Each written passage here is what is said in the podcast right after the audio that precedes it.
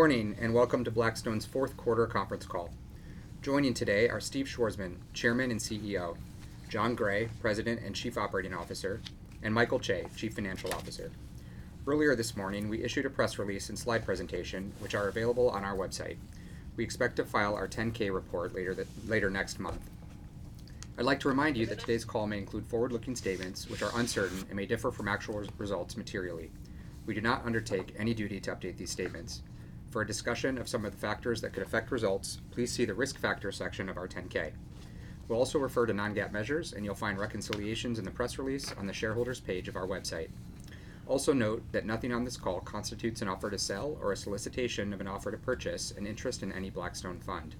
This audiocast is copyrighted material of Blackstone and may not be duplicated without consent. Quickly on results. We reported GAAP net income for the quarter of $109 million. Distributable earnings were $1.4 billion, or $1.11 per common share, and we declared a dividend of $0.94, which will be paid to holders of record as of February 5th. With that, I'll turn the call over to Steve. Good morning, and thank you for joining our call. Blackstone reported strong results for the fourth quarter of 2023, including our highest distributable earnings in 6 quarters, which capped a volatile year for global markets. Most major equity indices rebounded from significant declines in 2022, but with wide intra-year swings driven by historic movements in Treasury yields, economic uncertainty, and geopolitical instability. Against this backdrop, Blackstone generated steady fee-related earnings of $4.3 billion for the year, underpinning healthy distributable earnings of $5.1 billion. Performance revenues were down as expected in the context of limited realizations, as we choose to sell less in unfavorable markets. We've designed the firm to provide resiliency in times of stress and capture the upside as markets recover. In the fourth quarter, as bond yields declined and markets rallied, we executed several realizations, driving strong sequential growth in DE to $1.4 billion. 2023 was also a year of important milestones for Blackstone. We were the first alternative manager to surpass $1 trillion of assets under management. We were also the first in our sector to be added to the S&P 500 index, positioning our stock to be even more widely owned. We are pleased that BX shares ranked in the top 20 best performing out of the 500 stocks in the S&P 500 index last year. Blackstone is now the 55th largest U.S. public company by market cap, exceeding the market value of all other asset managers. And in December, we released our 6th annual holiday video, which has received over 8 million views, which may not say something about our limited acting skills, but it certainly says something about the Blackstone brand. Our funds appreciated overall in 2023, highlighted by strength in credit, infrastructure, corporate private equity, and life sciences, even as we weathered a difficult environment for real estate. Stepping back, over the last 2 years, the campaign by central banks to control inflation has resulted in muted returns for most traditional asset classes.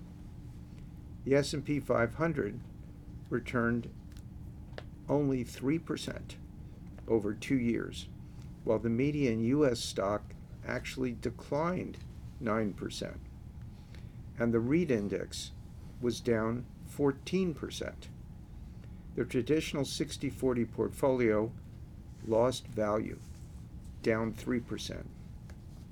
In contrast, Blackstone's flagship strategies generated positive appreciation over this period and meaningfully outperformed the relevant public indices. For example, our corporate private equity funds appreciated 12% over the past 2 years compared to the S&P up 3%. That's outperformance of 9%. Our real estate equity strategies appreciated 1 to 6% compared to negative 14 for public REITs. So that's a dramatic outperformance. In credit, our private credit strategies appreciated 25% gross, while the high yield index was up only 2%. BAM generated a 13% gross return for the BPS composite over the past 2 years, a remarkable achievement in liquid markets, and well ahead of the hedge fund index, which actually was down 1%. So that's outperformance of 12%. And finally, our infrastructure business appreciated 33% over the past 2 years, compared to only a 7% return for the S&P infrastructure index. That's outperformance of 26%. This outstanding performance is one of the reasons we've been able to build this platform from zero 6 years ago to over $40 billion today. Overall, the ability to outperform market indices over long periods of time is why the alternatives asset class, and Blackstone in particular, continue to have significant momentum. Our limited partners have benefited from the exceptional balance of the firm and the careful way we positioned their capital in a volatile world. One of the key advantages that comes from our leading scale is having more, better, and richer private data, which informs how we invest. And John referred to this on television today. Our portfolio consists of over 230 companies, more than 12,000 real estate assets, and one of the largest credit businesses in the world. We marshal real-time data across these holdings to develop macro insights that we then share across all of our businesses, allowing the firm to adapt quickly to changing conditions. We believe our access to information exceeds that of our competitors, and it positions the firm very well as we move towards a world driven by artificial intelligence, an area on which we are already very focused. This process of aggregating data and information helps us identify trends early and often. It leads us to differentiated views on what's happening around the world. In early 21, for example, it led us to the conclusion that inflation would be higher and more pervasive than the consensus expectation, and we positioned the firm accordingly. We then started speaking publicly that inflation was moderating as early as October 2022, and with increasing frequency in 2023. Data from our portfolio companies showed that input cost inflation was rapidly declining. We persisted in this view, even when the 10-year Treasury yield spiked to a 16-year high of 5% in October. As we all know, the 10-year subsequently declined over 100 basis points into year-end, the opposite of what many market participants believed would happen. Our access to information is an enduring competitive advantage here at Blackstone, and this advantage grows as we grow larger. As we move into 2024, we note that the rise in investor confidence around the shift from a restrictive monetary policy to one that is more accommodating. We now believe CPI is running below the Fed's 2% target. After adjusting the reported numbers for shelter costs, which lag what we've observed on the ground as one of the largest investors in this area. At the same time, the U.S. economy has remained quite strong. Unemployment is nearly unchanged since the start of the Fed's tightening cycle. Most consumer segments are healthy, corporate balance sheets are strong, and credit fundamentals remain solid. In our own portfolio, our companies are showing strong top-line performance overall, as well as earnings growth, as cost pressures have eased. We see a resilient economy, albeit one that is decelerating. What we're seeing is consistent with a soft landing. Overall, with the cost of capital moving lower and market confidence returning, we believe we're entering a supportive environment for our business. While changing market conditions take time to fully translate to our financial results, the fourth quarter reflected an acceleration in key forward indicators, including both fundraising and deployment. We're planting seeds and expanding invested capital in the ground. And with nearly $200 billion of dry powder, our purchasing power for investments exceeds almost any other company in the world. I'll believe that we'll look back at 2023 as the cyclical bottom for our firm. Looking forward, Blackstone is exceptionally well positioned to navigate the road ahead. Our investors can count on the dedication of our people and the enduring nature of our culture, characterized by excellence, achievement, teamwork, hard work, and the highest standards of ethics and integrity. Our employees embody these values, and they approach their work every day with a passion for what they do and an unwavering commitment to serving our clients. We've created an environment at the firm that is defined by meritocracy and equality of opportunity. We do not discriminate against anyone based on race, ethnic background, religious beliefs, gender, or sexual orientation. We are proud of these values. Our people want to create and build their careers at Blackstone, and there is a huge demand to work at the firm. We had 62,000 unique applicants for 169 positions in the latest analyst class, reflecting an acceptance rate of 0.271%, a dramatic change from when we started the firm 38 years ago, when, frankly, hardly anyone wanted to join us. This provides the foundation for the next generation of remarkable talent and will drive our growth for the foreseeable future. Blackstone is an extraordinary place, and our prospects are very strong. I am highly enthusiastic about what we will accomplish for our shareholders in 2024. And with that, I'll throw the ball over to John. I'm happy to catch it. Thank you, Steve, and good morning, everyone. I'm proud of how we've navigated the challenging markets of the past few years by focusing on the right sectors. We believe we're now heading into a better environment, as Steve noted, with inflation and cost of capital headwinds moderating. This backdrop is leading to the emergence of three powerful dynamics across our business. First, we believe that real estate values are bottoming. Second, our momentum in the private wealth channel is building. And third, investment activity has picked up meaningfully across the firm, which is a key element of creating future value. I'll discuss each of these dynamics in more detail. First, as I said, we believe values in commercial real estate are bottoming.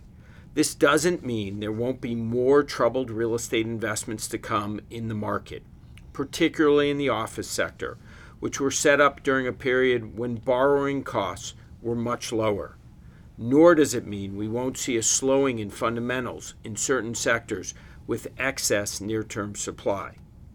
What it does mean is that the cost of capital appears to have peaked as borrowing spreads have begun to tighten and the Fed is no longer raising rates, but likely cutting them in 2024. Also importantly, new construction starts have started to move down sharply in commercial real estate, which is quite positive for long-term values. While it will take time, we can see the pillars of a real estate recovery coming into place.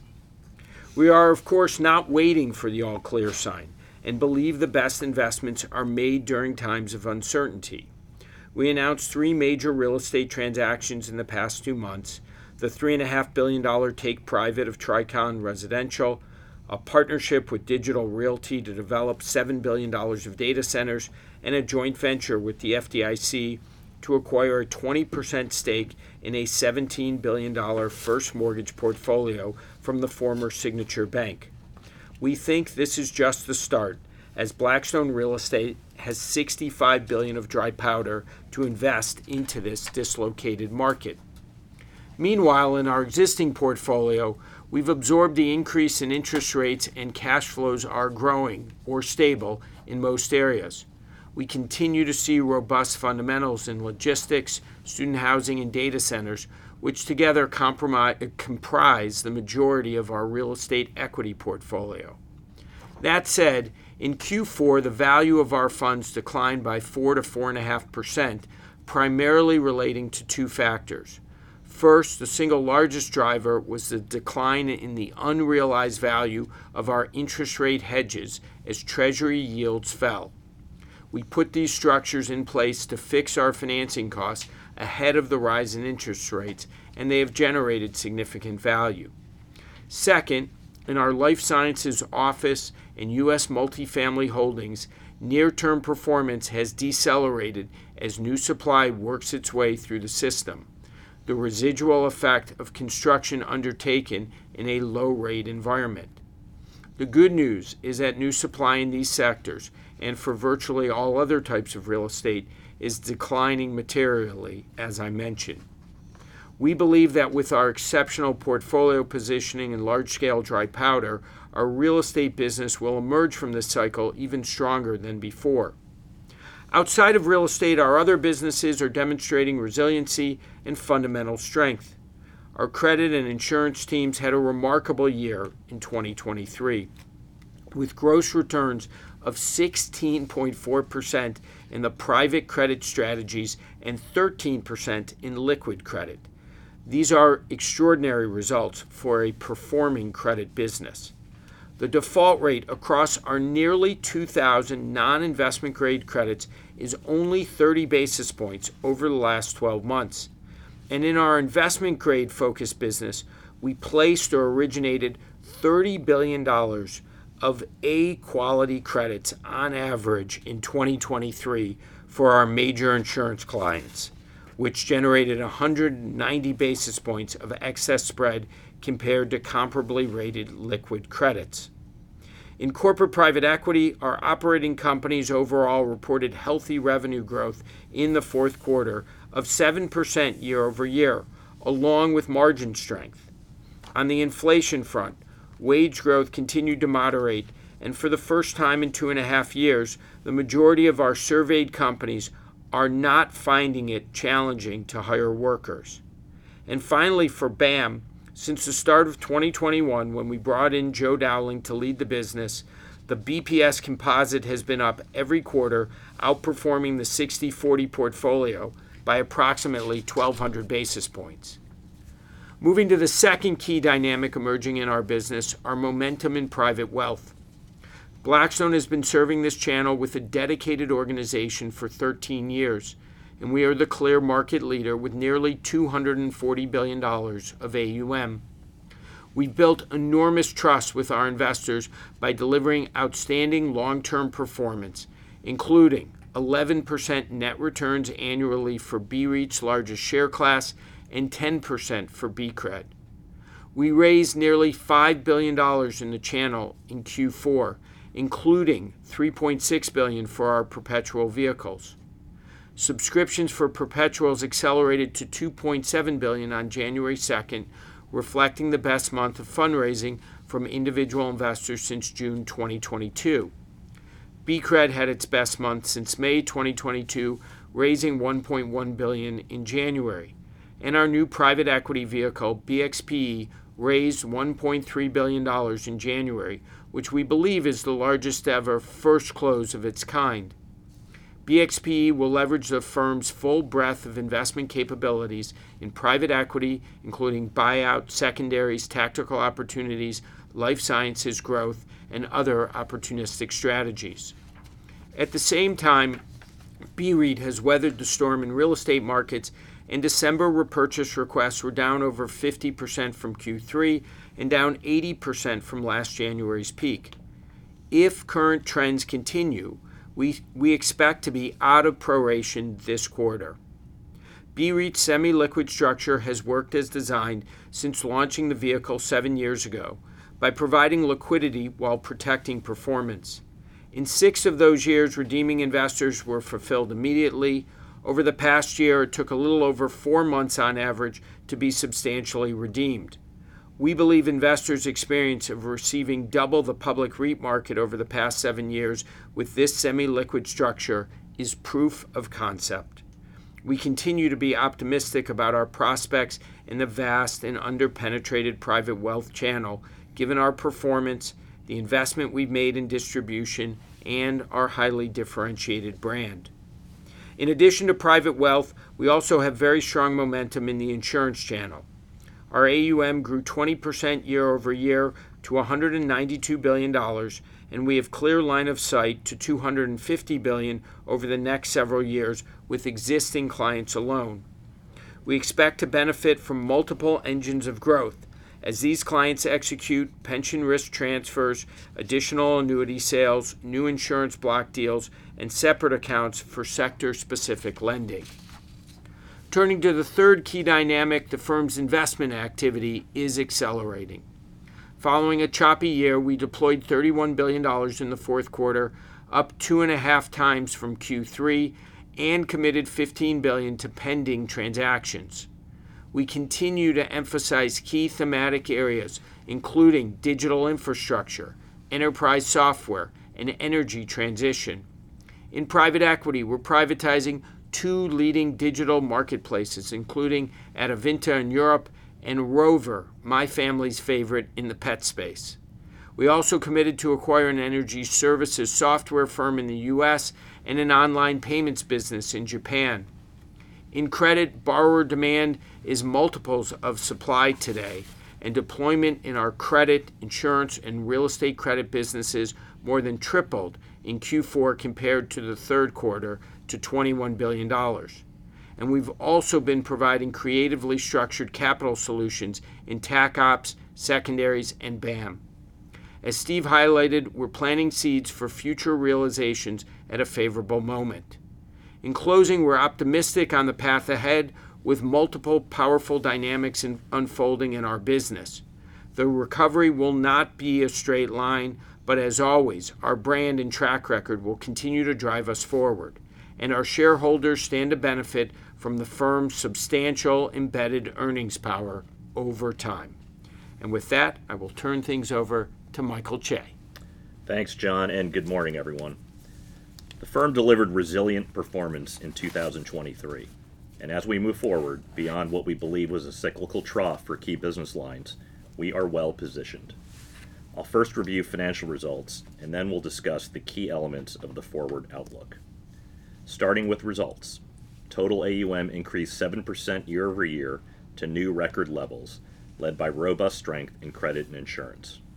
Total inflows reached nearly $150 billion for the full year, the third best in our history, despite the challenging fundraising environment, highlighting the firm's expansive breadth of strategies.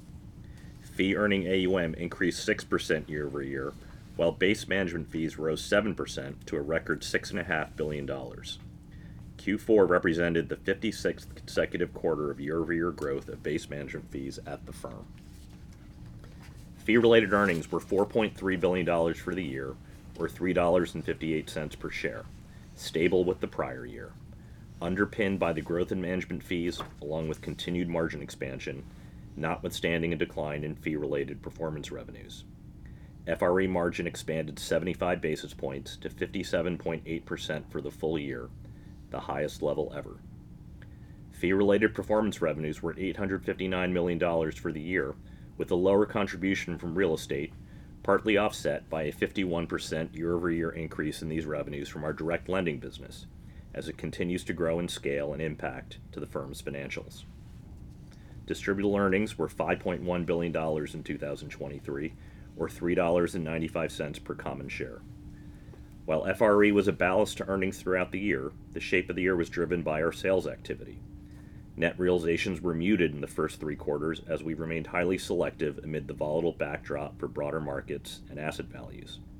In the fourth quarter, we took advantage of more favorable conditions to execute the sales of public stock across multiple holdings, along with a number of other realizations.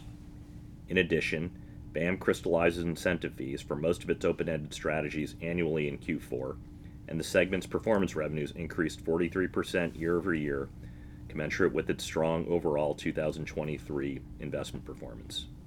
In total, net realizations for the firm were $425 million in the fourth quarter, up 16% year over year, and up 64% sequentially from Q3. The growth in net realizations lifted total distributable earnings to $1.4 billion in the fourth quarter, the highest level in 6 quarters as Steve highlighted, or $1.11 per common share. Moving to the outlook. The firm is moving forward with strong underlying momentum across multiple drivers of growth. First, in our drawdown fund business, we've raised over 80% of our $150 billion target for the most recent vintage of flagships, but less than half was earning management fees as of year-end. We expect this to increase to the substantial majority earning management fees by the latter part of 2024. We recently launched the investment period for our European real estate vehicle, and over the coming quarters, we expect to activate our flagships in corporate private equity, PE energy transition, growth equity, infrastructure secondaries, and by early next year, GP stakes in life sciences. These funds will earn fees following their respective fee holidays. We expect to activate our corporate private equity flagship in the near term, which has raised $18 billion to date toward a target of at least $20 billion, followed by a 4-month fee holiday. At the same time, we are moving toward the next vintage of fundraising for multiple strategies, including the near-term launch of fundraising for our 5th private credit opportunistic strategy, targeting $10 billion. Second, our perpetual capital platform has continued to expand, today comprising 44% of the firm's fee-earning AUM. Key drivers of recent growth include BCRED and our infrastructure platform, which grew fee-earning AUM by 26% and 21% in 2023, respectively. The commingled BIP infrastructure vehicle has achieved 15% net returns annually since inception, and its next scheduled crystallization of fee-related performance revenues will occur in the fourth quarter of this year with respect to 3 years of gains. Third, in the insurance channel, AUM has reached $192 billion, up 20% year over year, as John noted, driven principally by our 4 major clients, and we anticipate substantial inflows from them going forward, underpinning strong growth in fee revenues and FRE in this channel. Finally, with respect to realizations, we are positioned for an eventual acceleration in realizations in the context of more supportive markets, although it will take time to build the pipeline.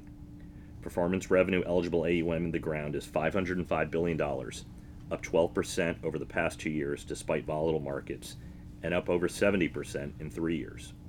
We hold a large-scale, high-quality portfolio, which is well-diversified across asset classes, regions, and vintages. And net accrued performance revenue on the balance sheet stands at $5.8 billion. The firm's embedded performance-related earnings power is significant. As always, our long-term capital affords us the patience to optimize our exits over time as markets heal in order to maximize value for our investors. In closing, history has shown that Blackstone has always emerged from cycles even stronger. Our business has been built on this throughout nearly 4 decades. We are now in the process of emerging from a significant cycle, and we are confident that history will repeat itself again because of the power of our brand, our platform, our people, and our culture. With that, we thank you for joining the call and would like to open it up now for questions. Thank you. As a reminder, please press *1 to ask a question. We ask you limit yourself to 1 question only to allow as many questions as possible. We'll go first to Craig Siegenthaler with Bank of America. Thanks. Good morning, everyone. My question is on investing. Steve, I think I first heard your bullish commentary at Davos last week, but John really supported it today in the prepared comments with the CMBS market reopening, cost of capital falling, spreads are tighter. So the backdrop does seem to be a lot better when you last hosted a call with us in October. And also your deployments, new commitments were up nicely too. So what is your outlook for deployments broadly in 2024 versus the $74 billion last year? It sounds like it could be a double. Craig, love the question. I would say putting numbers on this is very hard given the nature of the business. What we can say is lots of good things are coming into place, right? We've got the Fed moving from tightening to lowering rates. You've got debt market spreads starting to come down a bit. You've got an equity market that has rallied. I think we're going to see, you know, the IPO market pick up, and then M&A volume is picking up as well. There are lots of companies out there who would like to sell things, private equity firms in particular. There are folks in real estate who've been frozen here for a couple of years. So, you know, putting numbers on it is hard, but we would expect deal activity to pick up. It sometimes, of course, takes time to do these things. So a bunch of the deals you saw in private equity we'd been working on for some time, but the path of travel here is sort of up and to the right in terms of deal activity. Putting an exact number, I think, is just tough. Thanks, Craig. Thank you. We'll take our next question from Crispin Love with Piper Sandler. Thanks, good morning. Appreciate taking my question. Can you just give us your views on the apartment sector right now? You made a pretty good size deal in the space last week. So curious on your views on that deal and just apartments in general as we head into 2024 and how that stack ranks against the other sectors you're most active in real estate, and if you could see additional activity in that space. So a couple of things here. The transaction we announced last week included an apartment component, but that was mostly in Canadian apartments. The vast majority of the company is focused on single family for rent. That space, because of the shortage of single family homes, has been much stronger. In the multifamily space, as we've noted here, what we've seen is a surge of new supply that was put in place during the low rate period when values had moved up a lot. And that's going to take probably 12 months, maybe a little longer to work through. Right now, rents have moved down to a level where they're pretty flat, in some cases modestly negative. And as I said, that'll take some time. The good news is multifamily construction is now down about a third. And so once you sort of work through this, we should be in a much better place. And the overall backdrop is one of a housing shortage in the United States. So single family, stronger near term, multifamily, definitely a little bit weaker, but an overall constructive housing environment. In terms of our investment activity, it's possible you could see us invest into the weakness in multifamily because we've got a long-term constructive view, even if there are some near-term headwinds. Thank you, Crispin. Next Thank question, you. We'll go next to Michael Cyprys with Morgan Stanley. Hi, good morning. Thanks for taking the question. I wanted to ask about the commercial real estate lending platform that you have, from BXMT to BREDS and the institutional SMAs. I was hoping you could talk a bit about how you're broadening out the platform and the capabilities, and how big of an opportunity set do you see given certain end market pressures as well as certain constraints facing U.S. banks and other existing CRE investors? Well, we definitely think it's a good time to be a commercial mortgage real estate lender because the sentiment is so poor. And to your point, Michael, capital has pulled back. Banks are trying to reduce exposure. Our business today, I think, is a little over $70 billion in that space. And the nice thing about the capital we have is it really runs the gamut. We have our BREDS funds, which are more high yield in nature. We're raising the fifth vintage of that. We do transitional mortgages and Blackstone Mortgage Trust. Then we have our insurance clients who want to do more stabilized real estate. And then we also have, for the insurance clients and other clients, what we do in the CMBS market around liquid securities and real estate debt. And we think this is a sector that has really lagged. If you look at spreads, they're pretty wide by historic standards. Loan to values have fallen. It's the natural thing that happens after a downturn. And so I think this is an area that can continue to grow at a pretty good clip, just because I think you can earn very attractive returns relative to the risk. And just like on the equity side, this is an area we're going to be leaning into as we move into this year.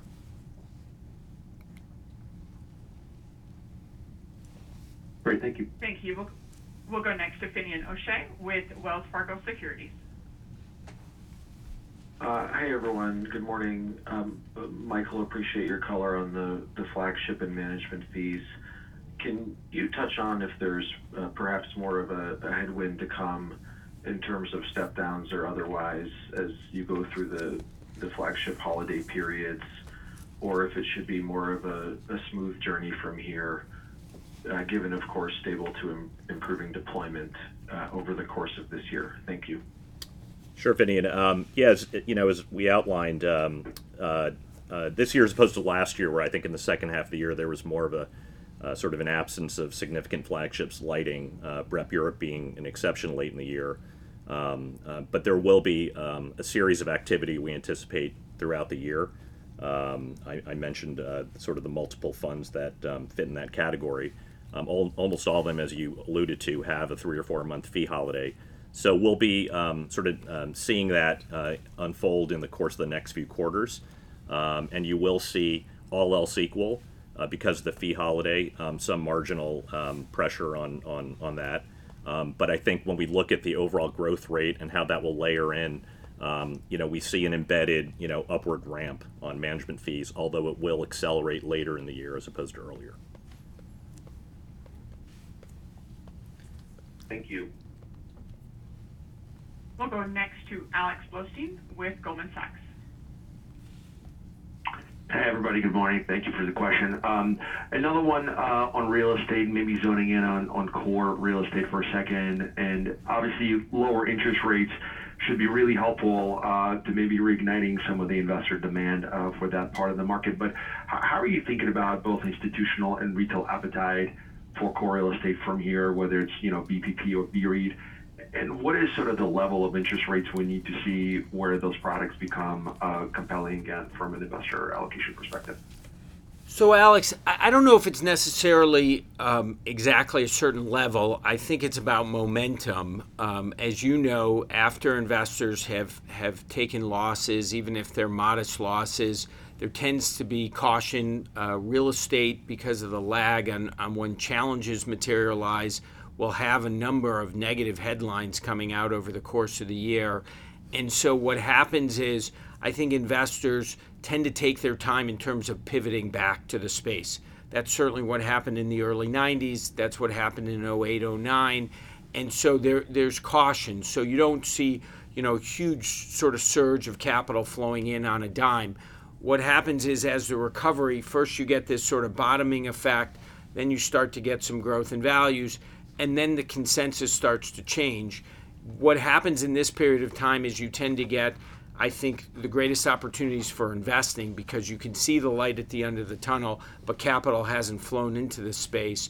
And then over time, as results get better, there's limited new supply, rates have come back down, then people start to go back in because they feel like it's safe to do. So I think the short answer is that will take a bit of time on both the institutional and the individual investor side, but it's tied to performance, and it will take multiple quarters of strong performance where people say, hey, I'm comfortable doing this.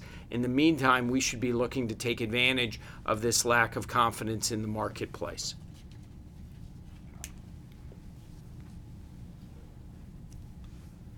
Next question. Thank you. We'll go next to Brian Bedell with Deutsche Bank. Hi, great. Thanks. Good morning, folks. Maybe a question for Michael and maybe John as well, but Michael, in talking about the pace of the activations of the funds, I just wanted to get your sense of the confidence of growing the fee-related revenue, not including fee-related performance fees, just the base revenue, they had a double-digit pace in 2024, and it sounds like that pace will, for calendar 25, would actually accelerate based on the timing of the activations throughout the year. And then if you can also comment on your view on FRE margin for 24, excluding the impact of the related performance fees. I know that can create noise, but just maybe confidence in scaling the business to have FRE margin expansion in 24.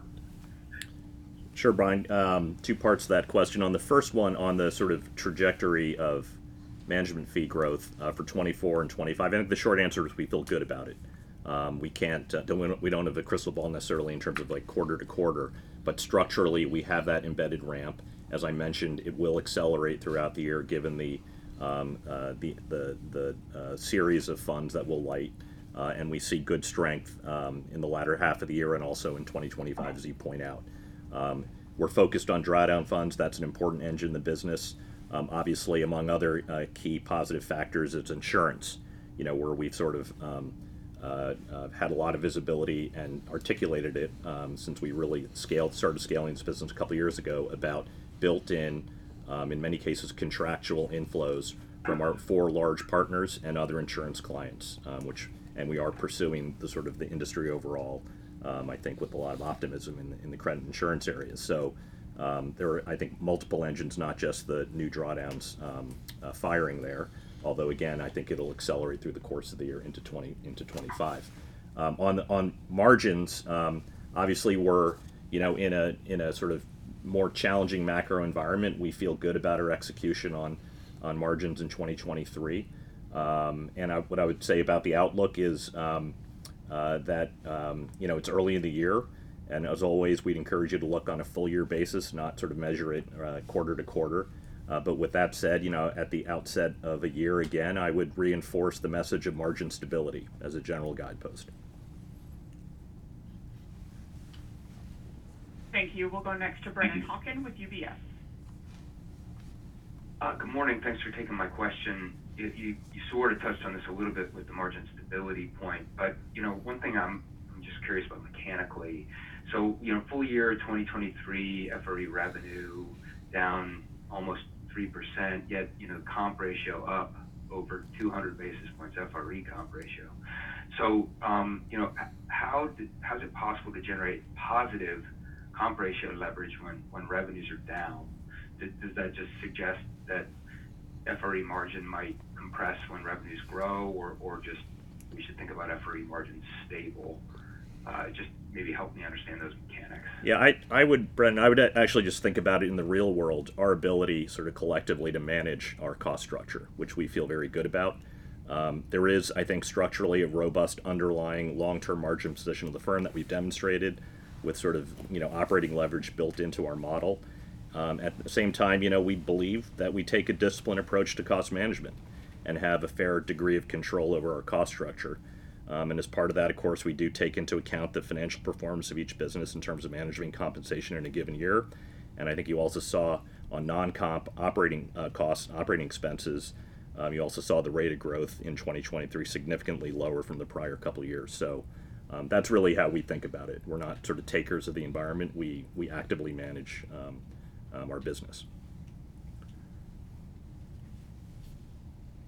We'll go next to Ken Worthington with JP Morgan. Hi, good morning. Thanks for taking the question. I wanted to dig into the outlook for real estate carry. It was clearly depressed in 2023, and Jonathan, you mentioned the bottoming of real estate valuations. How long do you expect it could take for real estate carry to get back to more normalized levels? Is this something you see could possibly bounce back later in 24? Is this sort of more obviously a 2025 sort of event, or do you expect it could take longer into 26 or 27? And then when real estate carry does bounce back to this sort of normal level, what does the macro picture look like at that point? Okay, well, it's always hard to have a crystal ball where things are going to develop, but clearly, when you're going through a cycle like this, as we've talked about, it takes a bit of time.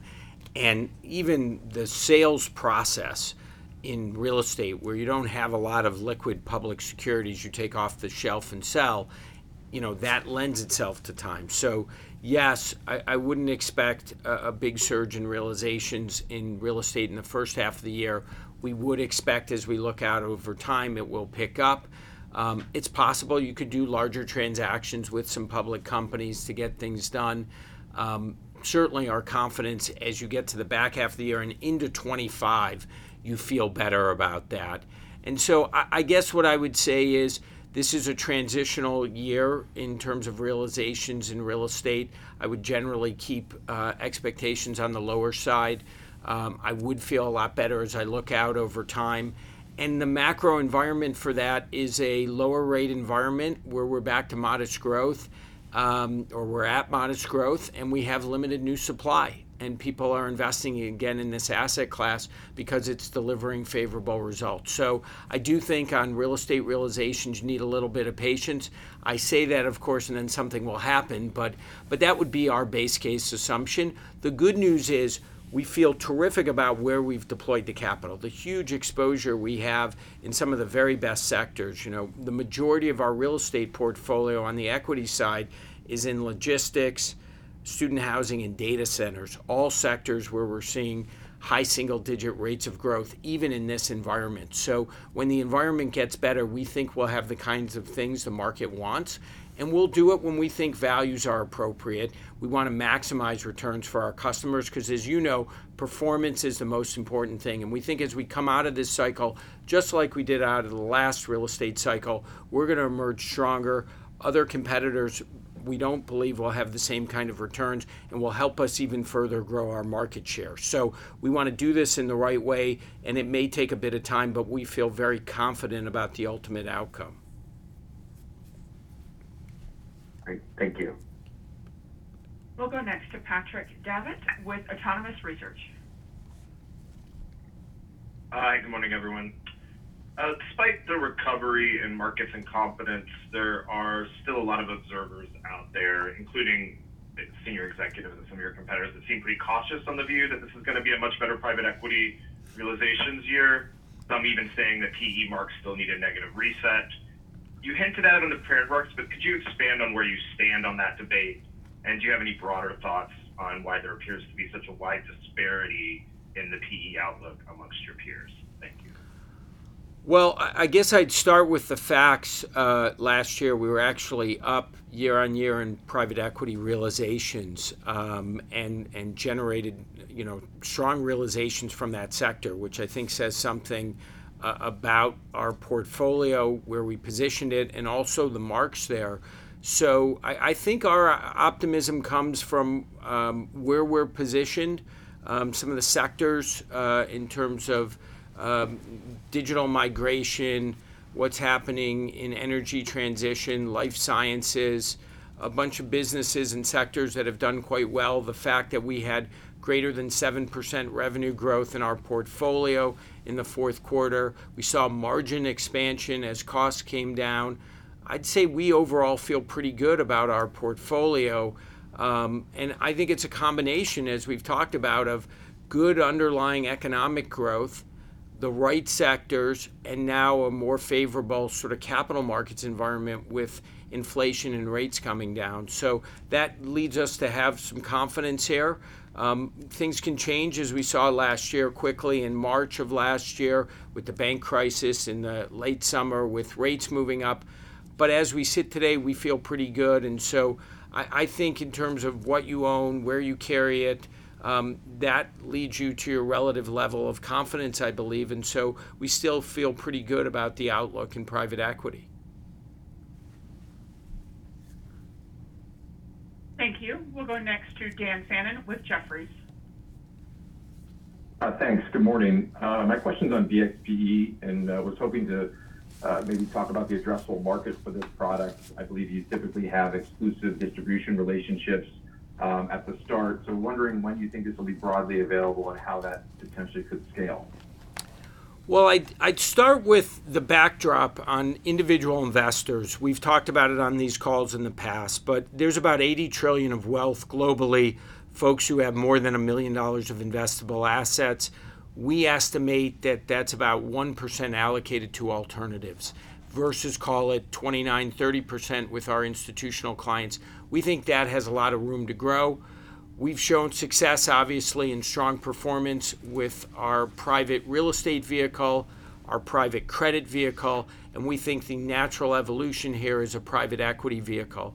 The strategy is broad-based, as we talked about on the call, not just traditional corporate private equity, but tactical opportunities, secondaries, growth, life sciences, really plays to our strength of this broad platform that we have.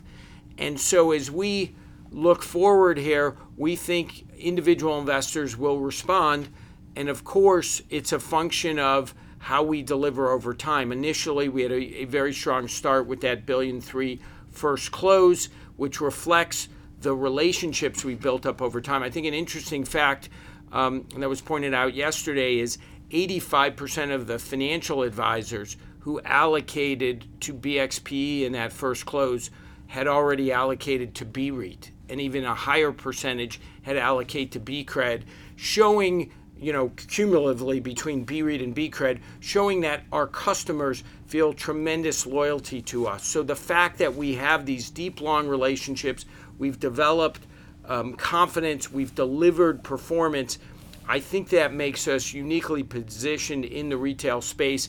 And we think creating access to private equity in a semi-liquid format will be more attractive. There will still be investors in the individual investor space who will invest with us in drawdown funds, but of course, you don't get all that capital back for 12 plus years, and it's got a little bit of a different structure. It lends itself to a smaller investor universe. We think there's going to be a lot of receptivity to this product. We're going to have to do like we did with BREIT and BCRED, which is deliver for the customers. As we do that, we think this product can grow to scale. We're today at $60 billion of equity in BREIT, roughly $30 in BCRED, $60 of gross assets. And we think this product has the opportunity to grow as well, but we've got to deliver for the customers, get out there, engage, and do it over time. Great, thank you. Thank you. We'll go next to Ben Budish with Barclays. Hi, good morning, and thanks for taking the question. I wanted to ask on the insurance inflows. I guess first for the quarter, your inflows really picked up quite a bit versus Q3, and I think came in nicely ahead of where you had initially, at least kind of indicated last quarter, you were looking for the year. So was there any sort of pull forward? Does that sort of change the outlook for 2024? And then just thinking tactically, you indicated, you'd get to the 250 over the next several years. Can you be any more specific? What does several mean? How should we be thinking of, is this 15, 20 billion over the next like 3-4 years? How should we be thinking about that just as we're kind of fine-tuning our models? Thank you. Hey, Ben, it's Michael. I think overall there's really good momentum sort of embedded in our insurance and credit business, and then just in terms of in real time the interest inflows we're seeing. To answer your first question, we don't the sort of drivers of the inflows I don't think involve sort of a pulling forward from 2025. It was a balanced attack across credit insurance between our insurance clients, direct lending, which we highlighted in the 8K, $7.5 billion. Not just from BCRED, but also from institutional clients, our CLO platform, our ABF platform, and so on. So I'd say a very diversified, sort of balanced attack, if you will. I think in terms of the inflows we see in the insurance area specifically, I think earlier in 2023, we talked about sort of a general range and target of 25 to 30 billion of inflows from the four major partners. We actually came in a bit above the high end of that range. And this year, I'd just say as a starting point, not necessarily ending point, but the starting point, we see baseline expected inflows from those four clients in that range or better. And I would just add, given our model, which is an open architecture, the opportunity to do SMAs with other individual insurance clients, not necessarily these four large strategics, we think that opportunity is significant. And of course, we're out there looking for other strategic partners. And our plan, as you know, is to run a capital light insurance business, managing money and doing it for a wide variety of clients. Given the performance, what we've been able to deliver in terms of credit quality and yield premium, we think will attract more insurance companies. So this is an area we believe of real momentum, and we think we have multiple engines of growth, and we're going to be at it, and having these four anchor clients is very helpful. Got it. Thank you very much. We'll go next to Mike Brown with KBW. Great. I wanted to just ask on the fee rates in the real estate and the credit business. We noticed that they declined in the fourth quarter, and understanding that's an output and can be noisy quarter over quarter. Do you view this as maybe the right jumping off point into 2024? And can you just help us think about maybe the blending of the fee rates on a go-forward basis as we think about the push and pull of kind of the lower fee rate insurance AUM contrasted with the higher fee, high net worth AUM inflows? Sure, Mike. Look, I think overall, if you look at our across the firm, sort of the math of our average, average management fee rate across the whole firm, it's been, I think, remarkably stable over multiple years. If you look at more recently in the last quarter at the specific segments you mentioned, in credit insurance, if you just do the math, I think it was down like a basis point. So I think it is quite stable, even though the growth, the tremendous and attractive and I think high margin growth in our insurance area, that does come at a lower sort of weighted average management fee. And so I think to the extent there's been aggregate dilution at the margin or a lowering at the margin over the last few years, it's been, a lot of that is the insurance flows, and obviously we'll take that. And if you look sort of excluding the insurance solutions business, the fee rates have been really, really stable. In real estate, I think quarter over quarter there was the effect of the Signature debt portfolio coming in, which is $17 billion actually fee earning AUM. That's obviously an exciting transaction. We do earn different tiers of fees across most of those assets. We earn fees from the BREDS equity we're putting in. We earn a different fee on our co-invest capital. And then an overall fee on the asset portfolio, which is at a lower rate, which is how that works with these sort of large-scale debt asset portfolios. So that had that is the largest explainer, I think, of a little bit of lowering of the management fee between quarter over quarter. Thank you, Michael. We'll go next to Steven Schubach with Wolfe Research. Hi, good morning. Morning. So I wanted to ask a question on election game theory, and I recognize, John, that you don't have a crystal ball. You already covered that, but just given the likelihood of a Trump-Biden rematch, potential changes in protectionist policies, energy transition, infra, what have you, you alluded to accelerating deployment across the platform, but do you see any risk of an activity air pocket until we get improved election clarity, and how does it inform your own approach just to managing the portfolio and your dry powder across the different strategies?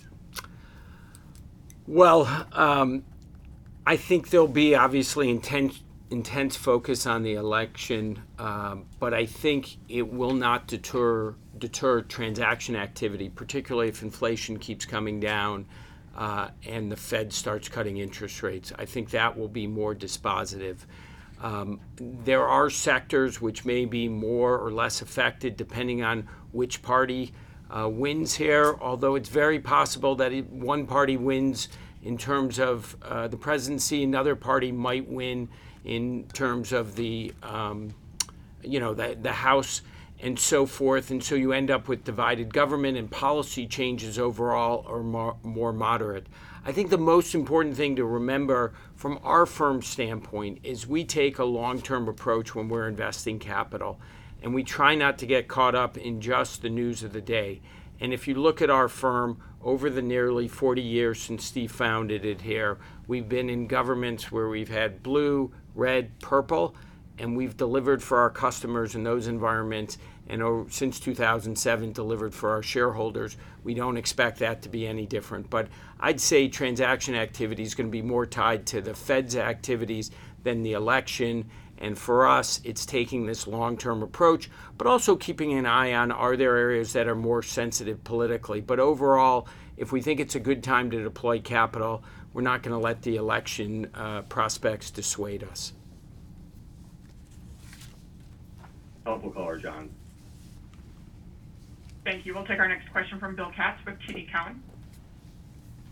Okay, thank you very much. I appreciate you taking the question. So maybe circling back to the credit platform for a while, so I appreciate that you have a multi-vectored opportunity set there, but there's been some building debate in the market around the outlook for direct lending in light of the fact that perhaps the issues around the banking system are starting to stabilize, and as a result of that, sort of a pickup in the syndicated loan market.